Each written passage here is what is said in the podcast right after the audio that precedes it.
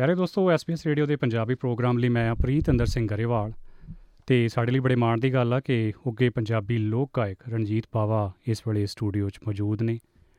ਅਕਸਰ ਲੋਕ ਕਹਿੰਦੇ ਆ ਕਿ ਰਣਜੀਤ ਬਾਵਾ ਮਾਂ ਬੋਲੀ ਦਾ ਸਰਵਣ ਪੁੱਤ ਹੈ ਤੇ ਉਹਨੇ ਇਸ ਗੱਲ ਦਾ ਹੱਕ ਵੀ ਅਦਾ ਕੀਤਾ।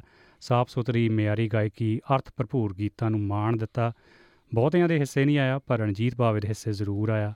ਕਿੰਨੇ ਆਏ, ਕਿੰਨੇ ਗਏ, ਪਰ ਬਾਵਾ ਨਹੀਂ ਕਿਸੇ ਨੇ ਬਣ ਜਾਣਾ। ਤੇ ਮੈਂ ਬਹੁਤੇ ਵਿਸ਼ੇਸ਼ਣ ਲਾਉਣੇ ਨਹੀਂ ਚਾਹੁੰਦਾ। ਜੀ ਰਣਜੀਤ ਸਤਿ ਸ਼੍ਰੀ ਅਕਾਲ ਜੀ ਥੈਂਕ ਯੂ ਬਾਈ ਜੀ ਥੈਂਕ ਯੂ ਸੋ ਮੱਚ ਸਭ ਤੋਂ ਪਹਿਲਾਂ SBS ਰੇਡੀਓ ਸੁਣਦੇ ਸਾਰੇ ਪਿਆਰੇ ਦੋਸਤਾਂ ਨੂੰ ਬਹੁਤ ਪਿਆਰ। ਔਰ ਥੈਂਕ ਯੂ ਪ੍ਰੀਤ ਬਾਈ ਤੁਸੀਂ ਵੀ ਟਾਈਮ ਦਿੱਤਾ। ਜੀ ਜੀ ਆਇਆਂ ਨੂੰ ਫਿਰ ਤੋਂ। ਤੇ ਆਸਟ੍ਰੇਲੀਆ 'ਚ ਕਿਹੜੇ ਕਿਹੜੇ ਸ਼ਹਿਰਾਂ 'ਚ ਇਸ ਵਾਰ ਸ਼ੋਅ ਰੱਖੇ ਹੋਏ ਆ? ਆ ਬਾਈ ਪਹਿਲਾਂ ਅਸੀਂ ਹੁਣ ਹੁਣੇ ਜਿਹੜਾ ਐਤਵਾਰ ਲੰਘ ਕੇ ਗਿਆ ਲਾਸਟ ਸੰਡੇ ਉਦੋਂ ਸਾਡਾ ਪਰਥ ਸੀਗਾ। ਔਰ ਬਹੁਤ ਖੂਬਸੂਰਤ ਸ਼ੋਅ ਗਿਆ ਸੋਲਡ ਆਊਟ ਸ਼ੋਅ ਸੀਗਾ।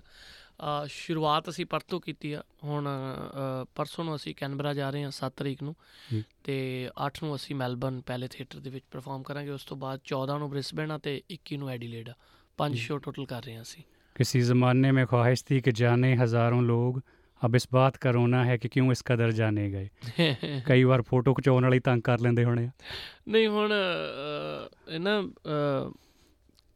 ਸਮ ਟਾਈਮ ਇਦਾਂ ਕਈ ਵਾਰ ਸੋਚੀਦਾ, ਪਰ ਫਿਰ ਹੁਣ ਇਹ ਨਾ ਹੌਲੀ ਹੌਲੀ ਤੁਸੀਂ ਇਸ ਪੇਸ਼ੈਂਸ ਲੈਵਲ ਤੇ ਆ ਜਾਂਦੇ ਹੋ। ਮੈਨੂੰ ਲੱਗਦਾ ਕਿ ਜਦੋਂ ਜਦੋਂ ਤੁਸੀਂ ਕਿਸੇ ਵੀ ਫੀਲਡ ਦੇ ਵਿੱਚ ਤਜਰਬਾ ਲੈਂਦੇ ਹੋ ਤੁਹਾਨੂੰ ਸਮਾਂ ਹੋ ਜਾਂਦਾ ਆ।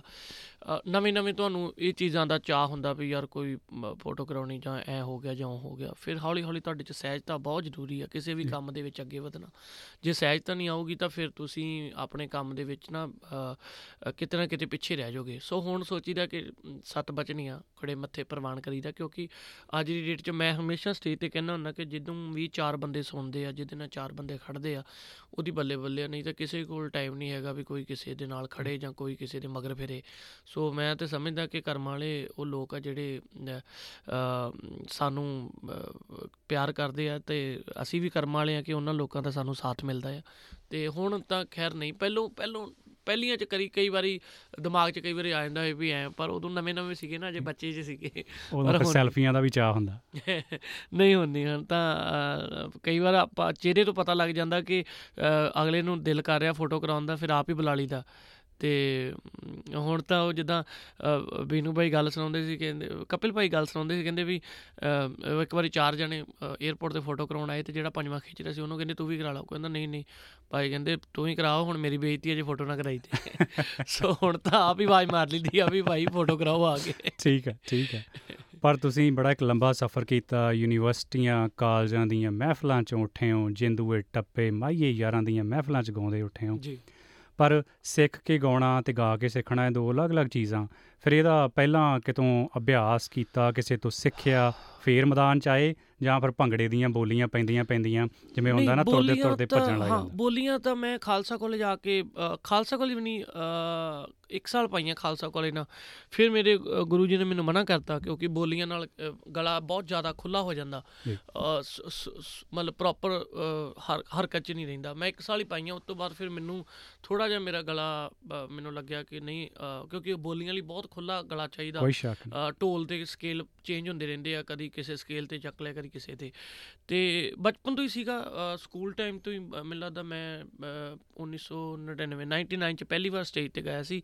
ਉਸ ਤੋਂ ਬਾਅਦ ਤਾਂ ਕੋਈ ਐਸਾ ਦਿਨ ਨਹੀਂ ਕਿ ਜਦੋਂ ਇੱਕ ਸਿੰਗਲ ਦਿਨ ਵੀ ਰਿਆਜ਼ ਛੱਡੀ ਹੋਵੇ ਜਾਂ ਮਿਹਨਤ ਛੱਡੀ ਹੋਵੇ। ਹਾਲਾਂਕਿ ਪਹਿਲੇ 10 ਕੁ ਸਾਲ ਕਾਲਜ ਯੂਨੀਵਰਸਿਟੀ ਤੱਕ ਪਹੁੰਚਣ ਤੱਕ ਤਾਂ ਸਮਝ ਹੀ ਨਹੀਂ ਸੀ ਕਿ ਰਿਆਜ਼ ਬੇਸਿਕਲੀ ਹੁੰਦੀ ਕੀ ਆ ਜਾਂ ਕਿੱਦਾਂ ਕਰੀਦੀ ਆ। ਪਰ ਫਿਰ ਵੀ ਅ, ਘੋੜੇ ਭਜਾਈ ਗਏ ਲੱਗੇ ਰਹੇ ਅ, ਮਾੜਾ ਚੰਗਾ ਕਰਦੇ ਰਹੇ। ਫਿਰ ਕਾਲਜ ਯੂਨੀਵਰਸਿਟੀ ਜਦੋਂ ਆਏ ਫਿਰ ਉਦੋਂ ਆ ਕੇ ਅ, ਸਾਡੇ ਗੁਰੂ ਜੀ ਸੀਗੇ ਉੱਥੇ ਅ, ਮ, ਪਹਿਲੋਂ ਮਾਸਟਰ ਮੰਗਲ ਸਿੰਘ ਮੇਰੇ ਉਸਤਾਦ ਜੀ ਰਹੇ ਆ ਜਿਨ੍ਹਾਂ ਨੇ ਸਕੂਲ ਟਾਈਮ ਤੋਂ ਮੇਰੀ ਅ, ਮ, ਮਤਲਬ ਉਂਗਲ ਫੜਾ ਕੇ ਮੈਨੂੰ ਅੱਗੇ ਤੋਰਿਆ।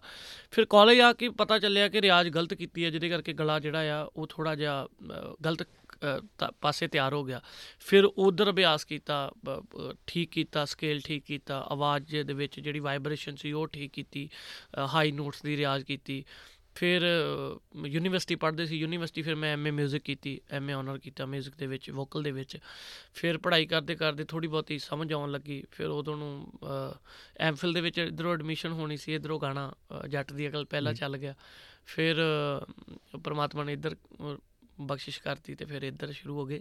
ਪਰ ਕੋਈ ਐਸਾ ਮੈਨੂੰ ਲੱਗਦਾ ਕਿ 99 ਤੋਂ ਲੈ 22 23 ਸਾਲ ਹੋ ਗਏ ਕੋਈ ਐਸਾ ਦਿਨ ਨਹੀਂ ਜਿੱਦਣ ਮੈਨੂੰ ਲੱਗਦਾ ਕਿ ਰਿਆਜ਼ ਮਿਸ ਹੋਈ ਹੋਵੇ ਜਾਂ ਇਸ ਚੀਜ਼ ਤੋਂ ਭੱਜੇ ਹੋਈਏ। ਨਹੀਂ ਤੁਹਾਡੀ ਸਟੇਜ ਇਸ ਗੱਲ ਦੀ ਗਵਾਹ ਕਿਉਂਕਿ ਲਾਈਵ ਗਾਉਣਾ ਕੌਡੀ ਵਾਲਿਆਂ ਵਾਂਗੂ ਪੱਟ ਤੇ ਥਾਪੀ ਮਾਰ ਕੇ ਬਿਲਕੁਲ ਟਰੂ ਮੈਦਾਨ ਚ ਉਤਰਨ ਵਾਲੀ ਗੱਲ ਆ।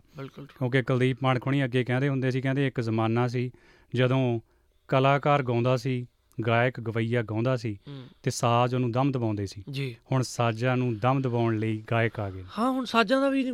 ਨੌਲੇਜ ਨਹੀਂ ਹੈਗੀ ਬਹੁਤ ਸਾਰੇ ਚਲੋ ਕਹਿਣਾ ਨਹੀਂ ਚਾਹੀਦਾ ਕਈ ਵਾਰ ਐਵੇਂ ਨੈਗੇਟਿਵਿਟੀ ਹੋ ਜਾਂਦੀ ਹੈ ਜਾਂ ਨਹੀਂ ਬੋਲਣਾ ਚਾਹੀਦਾ ਨੈਗੇਟਿਵ ਪਰ ਮੈਨੂੰ ਲੱਗਦਾ ਕਿ ਕੋਈ ਵੀ ਕੰਮ ਮੈਂ ਬੜੀ ਵਾਰ ਐਗਜ਼ਾਮਪਲ ਦਿੰਦਾ ਹੁੰਦਾ ਕਿ ਕਪੂਰ ਸਾਹਿਬ ਲਿਖਦੇ ਕਿ ਜਿਹੜਾ ਕੰਮ ਤੁਸੀਂ ਸ਼ੁਰੂ ਕਰ ਲਿਆ ਸਮਝ ਲਓ ਕਿ ਤੁਸੀਂ ਉਹਦੀ ਦੁਕਾਨ ਖੋਲ ਲਈ ਆ ਤੁਸੀਂ ਉਹਦਾ ਸ਼ਟਰ ਚੱਕ ਲਿਆ ਆ। ਫਿਰ ਜਿਹੜੀ ਚੀਜ਼ ਦਾ ਵੀ ਇੱਕ ਵਾਰ ਓਪਨਿੰਗ ਓਪਨਿੰਗ ਸੈਰਾਮਨੀ ਹੋ ਜੇ ਫਿਰ ਉਹਦੇ ਵਿੱਚ ਤੁਹਾਡੇ ਕੋਲ ਬਹੁਤ ਸਾਰਾ ਸੌਦਾ ਹੋਣਾ ਚਾਹੀਦਾ ਨਾ ਕਿ ਉਹ ਦੁਕਾਨ ਬੰਦ ਹੋ ਜਾਵੇ। ਫਿਰ ਰੋਜ਼ ਦਿਹਾੜੀ ਤੁਸੀਂ ਨਵੀਆਂ ਦੁਕਾਨਾਂ ਖੋਲਦੇ ਰਹੋਗੇ ਤੇ ਬਿਜ਼ਨਸ ਕੰਮ ਨਹੀਂ ਕਰੂਗਾ। ਇੱਕੋ ਤੇ ਫੋਕਸ ਕਰੋ ਚੰਗੀ ਤਰ੍ਹਾਂ ਉਹਨੂੰ ਟੁੱਟ ਕੇ ਪੈ ਜਾਓ ਕਿ ਤੁਸੀਂ ਇੱਧਰ ਆਉਣਾ ਆ ਤੇ ਫਿਰ ਪ੍ਰਮਾਤਮਾ ਵੀ ਤੁਹਾਡੀ ਨਹੀਂ ਤੁਹਾਡੇ ਗੀਤ ਵੈਸੇ ਪੰਸਾਰੀ ਦੀ ਹੱਟ ਆ। ਰੋਮਾਂਟਿਕ ਗੀਤ ਦੀ ਗੱਲ ਕਰ ਲਈਏ ਭਾਵੇਂ ਪ੍ਰਵਾਸ ਨਾਲ ਜੁੜੇ ਸਫ਼ਰ ਦੀ ਗੱਲ ਕਰ ਲਈਏ ਤੇ ਕਿੰਨੇ ਆਏ ਕਿੰਨੇ ਗਏ ਲੋਕ ਤੱਤ ਹੋ ਗਏ ਹਨਾ? ਤੇ ਘੁੰਗਰੂ ਹੋ ਗਿਆ ਜੀ।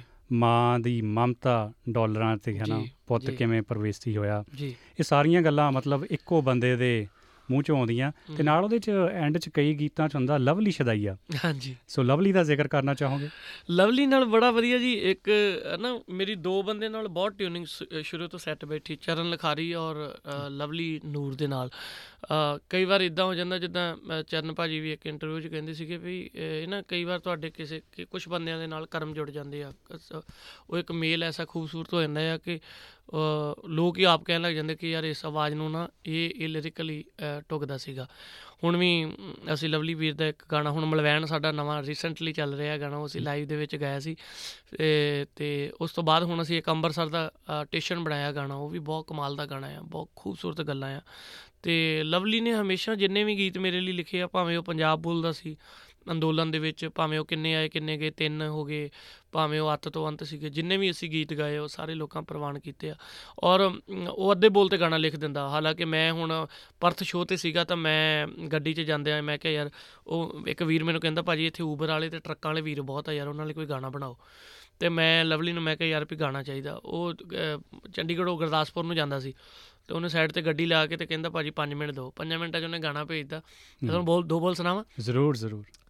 ਹੂੰ ਔਕੀ ਹੁਬਰ ਤੇ ਕੀ ਆ ਟਰੱਕਾਂ ਵਾਲੇ ਬਾਈ? ਨੀ ਕਿਹੜਾ ਕੀਤੀ ਆ ਬਲੈਕ ਇਹ ਤਾਂ ਹੱਕ ਦੀ ਕਮਾਈ। ਨੀ ਬਹੁਤੀ ਔਖੀ ਏ ਤੇ ਬਾਰੀ ਦਿਨਾਂ ਖੋਲਨੀ ਮਜਾਜਣੇ ਮਾੜਾ ਨਾ ਡਰਾਈਵਰਾਂ ਨੂੰ ਬੋਲ। ਤੂੰ ਮੰਦਾ ਨਾ ਡਰਾਈਵਰਾਂ ਨੂੰ ਬੋਲਨੀ ਮਜਾਜਣੇ ਮਾੜਾ ਨਾ ਡਰਾਈਵਰਾਂ ਨੂੰ ਬੋਲ। ਹੇਮਾ ਮਾਲਣੀ ਦੀ ਫੋਟੋ ਸ਼ੀਸ਼ੇ ਤੇ ਨਾ ਲਾਈ, ਬਾਬਾ ਨਾਨਕੇ ਆ ਫੋਨ ਵਾਲੇ ਲੋਕ ਤੇ। ਨੀ ਪੱਟ ਕੇ ਬਰਾਉਣ, ਨੀ ਵੇਖ ਕੇ ਬਰਾਉਣ, ਮੁੰਡੇ ਨੱਕ ਬੁੱਲ ਚਾੜੇ, ਮੈਨੂੰ ਪਤਾ ਤੂੰ ਕੀ ਕਰੇ ਟਿਕਟੌਕ ਤੇ। ਆ ਸਾਥੋਂ ਨਹੀਂ ਉਹ ਹੁੰਦੇ ਚੋਲ ਮੋਲ, ਨੀ ਮਜਾਜਣੇ, ਮਾੜਾ ਨਾ ਡਰਾਈਵਰਾਂ ਨੂੰ ਬੋ। ਉਹ ਲਾਈਵ ਚ ਗਏ ਸੀ ਅਸੀਂ ਪਰਤ ਫਿਰ ਤੋ। ਇਹ ਕਿ ਆਪਣੇ ਜਿੱਦਾਂ ਦਾ ਗਾਣਾ ਇਹ ਹੁੰਦਾ ਕਿ ਜਿੱਦਾਂ ਦਾ ਜੋ ਵਾਤਾਵਰਣ ਦੇ ਵਿੱਚ ਚੱਲ ਰਿਹਾ ਜਦੋਂ ਤੁਸੀਂ ਉਹ ਉਹ ਲੋਕਾਂ ਦੀ ਨਬਜ਼ ਫੜ ਕੇ ਗਾਓ ਤਾਂ ਫਿਰ ਉਹ ਤਾਂ ਕਰਕੇ ਗਾਣਾ ਕਾਮਯਾਬ ਵੀ ਹੁੰਦਾ। ਤੇ ਲੱਗਦੇ ਹੱਥ ਉਹ ਵੀ ਹੋ ਜਵੇ ਹਨਾ? ਮਾਂ ਰੋਟੀ ਨੂੰ ਪੁੱਛਦੀ ਆ ਤੇ ਲੋਕ ਡਾਲਰਾਂ ਨੂੰ। ਜੀ ਉਹ ਗਾਣਾ ਤਾਂ ਵੇਖੋ ਮੈਂ ਇਹ ਸਮਝਦਾ ਕਿ ਮੇਰੀ ਜ਼ਿੰਦਗੀ ਦਾ ਬਹੁਤ ਅਹਿਮ ਗਾਣਾ ਮੱਟ ਸ਼ੇਰੋਂ ਵਾਲੇ ਸਾਹਿਬ ਦਾ। ਹੋ ਪੁੱਛਦੇ ਨੇ ਸਾਰੇ ਕੀ ਸਾਡੇ ਲਈ ਲਿਆਵੇਂਗਾ ਪਰ ਕੱਲੀ ਮਾਂ ਪੁੱਛੇ ਘਰ ਕਦੋਂ ਆਵੇਂਗਾ। ਇੱਕ ਮੇਰੀ ਮਾਂ ਜਿਹਨੂੰ ਦਿਲੋਂ ਐ ਫਿਕਰ ਬਾਕੀ ਹਾਲ ਸਾਰੇ ਲਾਲਚਾਂ ਦੇ ਮਾਰੇ ਪੁੱਛਦੇ। ਓਏ ਰੋਟੀ ਖਾਧੀ ਆ ਕਿ ਨਹੀਂ? ਕੱਲੀ ਮਾਂ ਪੁੱਛਦੀ। ਕਿੰਨੇ ਡਾਲਰ ਕਮਾਉਣਾ ਬਾਕੀ ਸਾਰੇ ਪੁੱਛਦੇ। ਬਹੁਤ ਖੂਬ। ਥੈਂਕ ਯੂ ਬਾਈ। ਕਿਸਾਨ ਅੰਦੋਲਨ ਦੌਰਾਨ ਰਣਜੀਤ ਬਾਬਾ ਗੱਜਦਾ ਰਿਹਾ ਬੁੱਕਦਾ ਰਿਹਾ। ਜੀ। ਇਹ ਹਰ ਕਲਾਕਾਰ ਹਰ ਗਾਇਕ ਦੇ ਹਿੱਸੇ ਨਹੀਂ ਆਇਆ। ਜੀ। ਬਹੁਤ ਸਾਰੇ ਉਦੋਂ ਕਹਿੰਦੇ ਸੀ ਇੱਕ ਚੁੱਪ ਸੌ ਸੁੱਖ। ਹਾਂਜੀ। ਉਦੋਂ ਬਾਅਦ ਪ੍ਰਸ਼ਾਸਨ ਦਾ ਥੋੜੇ ਤੇ ਦਬਾਅ ਵੀ ਰਿਹਾ ਰੇਡਾਂ ਵੀ ਪਈਆਂ। ਜੀ। ਕਿਤੇ ਨਾ ਕਿਤੇ ਮਨੋਬਲ ਡੋਲਦਾ ਹੋਣਾ ਜਾਂ ਹੌਸਲਾ ਚੜ੍ਹਦੀ ਕਲਾ? ਮਨੋਬਲ ਉਦਾਂ ਤਾਂ ਖੈਰ ਕੋਈ ਗੱਲ ਨਹੀਂ। ਉਹ ਤਾਂ ਜਦੋਂ ਸਾਡੇ ਬਾਪ ਸਿਆਣੇ ਕਹਿੰਦੇ ਹੁੰਦੇ ਸੀ ਵੀ ਜਿਹਦੇ ਨਾਲ ਖੜ ਗਏ ਖੜ ਗਏ ਹਨਾ। ਮੈਂ ਪਹਿਲਾਂ ਹੀ ਦੱਸਿਆ ਵੀ ਖੜਨ ਵਾਲੇ ਅੱਜ ਦੀ ਡੇਟ 'ਚ ਹੈਗੇ ਹੀ ਨਹੀਂ। ਮਨੋਬਲ ਉਦੋਂ ਮੇਰਾ ਮਾੜਾ ਜਿਹਾ ਉਦੋਂ ਟੁੱਟਿਆ ਵੀ ਜਦੋਂ 2-4 ਦਿਨ ਰੇਡ ਵਾਲੇ ਘਰੇ ਰਹੇ ਉਦੋਂ ਕੋਈ ਆਇਆ ਹੀ ਨਹੀਂ। ਬਸ ਉਸ ਉਦੋਂ ਮੈਨੂੰ ਥੋੜਾ ਜਿਹਾ ਦਿਲ ਨੂੰ ਐ ਹੋਇਆ ਵੀ ਇੱਕ ਵੈਸੇ ਹੱਲਾਸ਼ੇਰੀ ਹੁੰਦੀ ਆ ਉੱਥੇ ਤਾਂ ਕਿਹੜਾ ਕਿਸੇ ਨੇ ਮੈਨੂੰ ਆ ਕੇ ਵੀ ਕੀ ਕਹਿੰਦੇ ਹੁੰਦੇ ਵੀ ਤੁਸੀਂ ਜਦੋਂ ਕਿਸੇ ਦੇ ਦੁੱਖ ਸੁੱਖ 'ਚ ਜਾਓ ਤੁਸੀਂ ਐ ਨਹੀਂ ਹੁੰਦਾ ਵੀ ਉਹਨੂੰ ਤੁਸੀਂ ਵੰਡਾਉਨੇ ਹੀ ਆ ਉਹਦੇ ਨਾਲ ਘਟਦਾ ਹੀ ਆ ਦੁੱਖ। ਤੇ ਉਹ ਥੋੜਾ ਜਿਹਾ ਮੈਨੂੰ ਐ ਹੋਇਆ ਵੀ ਯਾਰ ਕੋਈ ਵੀ ਭਾਵੇਂ ਕੋਈ ਵੀ ਦੋ ਚਾਰ ਬੰਦੇ ਹੀ ਆ ਜਾਂਦੇ ਇੱਕ ਦੋ ਕਲਾਕਾਰਾਂ ਨੂੰ ਛੱਡ ਕੇ ਬਜਾਏ ਹੋਰ ਕੋਈ ਨਹੀਂ ਬੌੜਿਆ। ਉਹ ਬਸ ਬਾੜਾ ਜਿਹਾ ਮਲਾਲ ਰਿਹਾ ਤੇ ਉਸ ਤੋਂ ਬਾਅਦ ਹੁਣ ਜਿੰਨੀਆਂ ਵੀ ਤਰੀਕਾਂ ਭੁਗਤਣ ਚਾਹੀਦੀਆਂ ਜਾਂ ਜਿੰਨੀਆਂ ਵੀ ਇਨਵੈਸਟੀਗੇਸ਼ਨ ਤੇ ਜਾਈਦਾ ਤੇ ਉਹ ਤੋਂ ਬਾਅਦ ਵੀ ਕੋਈ ਨਹੀਂ ਪੁੱਛਦਾ। ਸੋ ਆਹ ਥੋੜਾ ਜਿਹਾ ਮਲਾਲ ਤਾਂ ਰਹਿੰਦਾ ਆ ਪਰ ਇਹ ਆ ਵੀ ਪ੍ਰਮਾਤਮਾ ਦੀ ਕਿਰਪਾ ਨਾਲ ਡੋਲੇ ਤਾਂ ਕਦੀ ਨਹੀਂ ਖੈਰ ਉਸ ਮਸਲੇ ਤੋਂ। ਪਰ ਇਹ ਥੋੜਾ ਜਿਹਾ ਮਲਾਲ ਇਹ ਜ਼ਰੂਰ ਰਿਹਾ ਹਮੇਸ਼ਾ ਕਿ ਖੜਨਾ ਚਾਹੀਦਾ ਨਾਲ। ਭਾਵੇਂ। ਖੜਨ ਦਾ ਮਤਲਬ ਇਹ ਨਹੀਂ ਵੀ ਮੈਂ ਇਹ ਕਹਿੰਦਾ ਵੀ ਤੁਸੀਂ ਕੋਈ ਕੋਈ ਪੈਸੇ ਦੀ ਕਮੀ ਹੁੰਦੀ ਜਾਂ ਹੁੰਦਾ ਵੀ ਬੰਦਾ ਵੈਸੇ ਹੀ ਇੱਕ ਹੌਸਲਾ ਇੱਕ ਹੱਲਾਸ਼ੇਰੀ। ਮਾੜੇ ਬੰਦੇ ਨੂੰ ਵੀ ਸ਼ੇਰ ਬਣਾ ਦਿੰਦੀ ਹੈ ਨਾ। ਪੰਜਾਬੀ ਕਹਿੰਦੇ ਜੱਟ ਨੂੰ ਚਾਚਾ ਕਹਿ ਕੇ ਤਾਂ ਭਾਵੇਂ ਉਹਦੀ ਜਾਨ ਲੈ ਲਓ। ਹਾਂਜੀ। ਵੀ ਚਾਚਾ ਜਿਵੇਂ ਤੂੰ ਕਹਿਤਾ ਉਵੇਂ ਹਾਂਜੀ। ਹਾਂਜੀ। ਤੇ ਸਰਕਾਰਾਂ ਹੀ ਬਕਾਉਂਦੀਆਂ ਨੇ ਚਿੱਟਾ ਤਾਂ ਹੀ ਤਾਂ ਸ਼ਰੇਆਮ ਵਿਕਦਾ। ਹੂੰ। ਤੇ ਇਹ ਗਾਉਣ ਲਈ ਰੀੜ ਦੀ ਹੱਡੀ ਚਾਹੀਦੀ ਆ। ਜੀ। ਹਨਾ? ਬਹੁਤ ਘੱਟ ਲੋਕਾਂ ਦੇ ਹਿੱਸੇ ਆਈ। ਖੈਰ ਸ਼ਬਦ ਦਰ ਸ਼ਬਦ ਆਪਾਂ ਨਾ ਗੱਲ ਕਰੀਏ ਕਹਿਣ ਦਾ ਭਾਵ ਤਾਂ ਇਹੀ ਸੀ ਵੀ ਪ੍ਰਸ਼ਾਸਨ ਦੀ ਨਲਾਇਕੀ ਆ ਜਿਹਦੇ ਕਰਕੇ ਇਹ ਕਹਾਣੀ ਬਣੀ ਹੋਈ ਹੈ। ਜੀ ਜੀ। ਜੀ ਸਮਾਜ ਨੂੰ ਸੇਧ ਦਿੰਦੀਆਂ ਗੱਲਾਂ ਬਹੁਤ ਘੱਟ ਗਾਇਕਾਂ ਦੇ ਹਿੱਸੇ ਆਈਆਂ। ਕੋਈ ਉਹਨਾਂ ਨੂੰ ਇਸ ਪਲੇਟਫਾਰਮ ਰਾਹੀਂ ਸਨੇਹਾ ਕੋਈ ਗੱਲ ਕਹਿਣੀ ਹੋਵੇ? ਮੈਂ ਅਸੀਂ ਨਾ ਸ਼ੁਰੂ ਤੋਂ ਹੀ ਇੱਕ ਤਬੀਅਤ ਹੁੰਦੀ ਆ ਜਿ- ਜਿਸ ਤਬੀਅਤ ਦੇ ਵਿੱਚ ਤੁਸੀਂ ਵੱਡੇ ਹੋਏ ਹੋਵੋ ਜੋ ਤੁਸੀਂ ਆਲੇ ਦੁਆਲੇ ਵੇਖਿਆ ਹੋਵੇ ਨਾ ਅ, ਉਹ ਮੈਨੂੰ ਲੱਗਦਾ ਵੀ ਕੋਈ ਵੀ ਕਿਸੇ ਦੀ ਬਦਲ ਨਹੀਂ ਸਕਦਾ। ਹੁਣ ਅਸੀਂ ਅ, ਚਾਹ ਕੇ ਵੀ ਟਰਾਈ ਕਰੀਏ ਕਿ ਮੈਂ ਫਲਾਣੇ ਵਰਗਾ ਗਾਲਾਂ ਜਾਂ ਮੈਂ ਟਮਕਾਣੇ ਵਰਗਾ ਗਾਲਾਂ ਜਾਂ ਮੈਂ ਸਟ੍ਰੀਮਿੰਗ ਵਾਲਾ ਤਾਂ ਮੇਰੀ ਮੇਰੇ ਬਹੁਤ ਸਾਰੇ ਐਸੇ ਗਾਣੇ ਆ ਸਾਡੇ ਅ, ਜਿਹੜੀ ਜ਼ੁਬਾਨ ਨੂੰ ਹੀ ਨਹੀਂ ਸੂਟ ਕਰਦੇ। ਸੋ ਮੈਨੂੰ ਲੱਗਦਾ ਕਲਾਕਾਰ ਨਾ ਇੱਕ ਅ, ਸ- ਕਿਸੇ ਵੀ ਬੋਲੀ ਦਾ ਕਿਸੇ ਸਮਾਜ ਦਾ ਤੇ ਕਿਸੇ ਅ, ਖੇਤਰ ਦਾ ਬੜਾ ਵੱਡਾ ਹਿੱਸਾ ਹੁੰਦੇ ਆ। ਬੜੀ ਵੱਡੀ ਇੱਕ ਚੱਲਦੀ ਫਿਰਦੀ ਕਲਾਕਾਰ ਇੱਕ ਟੀਵੀ ਹੁੰਦੇ ਆ ਨਿਊਜ਼ ਹੁੰਦੇ ਆ ਜਾਂ ਆਪਣੇ ਆਪ 'ਚ ਇੱਕ ਔਰਾ ਹੁੰਦੇ ਆ ਹਵਾ ਹਵਾ ਦੇ ਵਿੱਚ ਜਿਹੜੀ ਆਵਾਜ਼। ਤੇ ਠੀਕ ਆ ਸਾਰਾ ਕੁਝ ਕਰਨਾ ਚਾਹੀਦਾ ਪਰ ਕਲਾਕਾਰ ਰੈਵੋਲੂਸ਼ਨ ਲਿਆਉਣ ਵਾਲੇ ਇੱਕ ਕੀ ਕਹਿ ਸਕਦੇ ਆ ਕਿ ਕੌਮ ਆ ਜਾਂ ਇੱਕ ਇੱਕ ਵਰਗ ਆ, ਹਨਾ?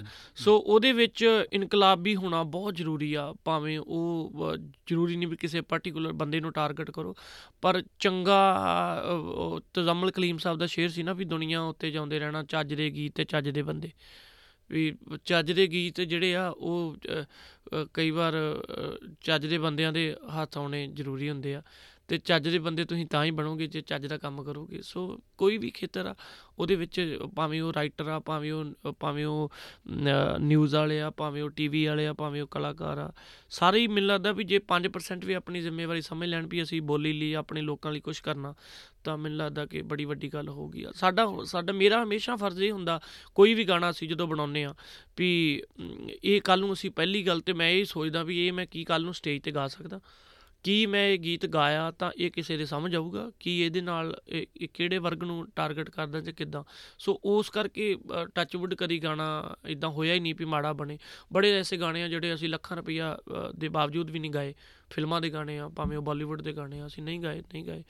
ਤੇ ਨਹੀਂ ਪੱਲੇ ਹੋਵੇ ਸੱਚ ਭਾਵੇਂ ਕੋਠੇ ਚੜ ਕੇ ਨੱਚ ਤੇ। ਉਹ ਨੱਚਣਾ ਤੁਹਾਡੇ ਹਿੱਸੇ ਆਇਆ। ਤੇ ਇਸ ਗੱਲ ਦੀ ਤੁਹਾਨੂੰ ਵਧਾਈ ਵੀ ਆ। ਤੇ ਜਾਂਦੇ ਜਾਂਦੇ ਕਿਉਂਕਿ ਅੱਜ ਸਮਾਂ ਸੀਮਤ ਤਾਂ ਗੱਲਾਂ ਬਹੁਤ ਸਾਰੀਆਂ ਕਰਨੀਆਂ ਸੀ ਪਰ ਅੱਜ ਥੋੜੇ ਜਿਹੇ ਰੁਝੇਵੇਂ ਜ਼ਿਆਦਾ ਨੇ। ਜੀ। ਤੇ ਜਾਂਦੇ ਜਾਂਦੇ ਕਿੰਨੇ ਆਏ ਕਿੰਨੇ ਗਏ ਦੇ ਇੱਕ ਦੋ ਅੰਤਰੇ ਸਾਡੇ ਸੁਣਨ ਵਾਲਿਆਂ ਦੇ ਨਾਂ? ਜੀ। ਕਿ ਕਿੰਨੇ ਆਏ ਕਿੰਨੇ ਗਏ ਹੁਣ ਤੱਕ ਕਿਸੇ ਕੋਲ ਲੇਖਾ ਤਾਂ ਨਹੀਂ। ਮਿੱਟੀ ਦੇ ਬਾਵਿਆ ਹੋਏ ਤੈਨੂੰ ਕਿਸੇ ਗੱਲ ਦਾ ਭੁਲੇਖਾ ਤਾਂ ਨਹੀਂ। ਲਵਲੀ ਸ਼ਦਾਈਆ ਇੱਥੇ ਔਖੇ ਵੇਲੇ ਕੋਈ ਨਹੀਂ ਲੱਭਦਾ ਖਲੋਣ ਨੂੰ। ਓਏ ਉਤੋਂ ਤੋਂ ਕਹਿੰਦੇ ਸਾਰੇ ਜੁਗ ਜੁਗ ਜੀ, ਆ ਵਿੱਚੋਂ ਸਭ ਫਿਰਦੇ ਆ ਭੋਗ ਪਾਉਣ ਨੂੰ। ਉਤੋਂ ਤੋਂ ਕਹਿੰਦੇ ਸਾਰੇ ਜੁਗ ਜੁਗ ਜੀ, ਆ ਵਿੱਚੋਂ ਸਭ ਫਿਰਦੇ ਆ ਭੋਗ ਪਾਉਣ ਨੂੰ। ਓ। ਜੀ ਬਹੁਤ ਬਾਕੀ ਲਾਈਵ ਚ ਸੁਣਾਵਾਂਗੇ 8 ਤਰੀਕ ਨੂੰ ਮੈਲਬਰਨ। ਤੁਸੀਂ ਵੀ ਆਇਓ ਜਰੂਰ। ਜ਼ਰੂਰ ਕੋਸ਼ਿਸ਼ ਹੋਊਗੀ ਤੇ ਅੱਜ ਸਟੂਡੀਓ ਆਉਣ ਲਈ ਬੜੀ ਮਿਹਰਬਾਨੀ ਧੰਨਵਾਦ। ਜੁਗ ਜੁਗ ਜੀਓ ਤੇ you ਮੁੜ so ਮੁੜ ਆਇਓ। much, ਬਹੁਤ ਧੰਨਵਾਦ। ਪਿਆਰ ਜੀ। Thank you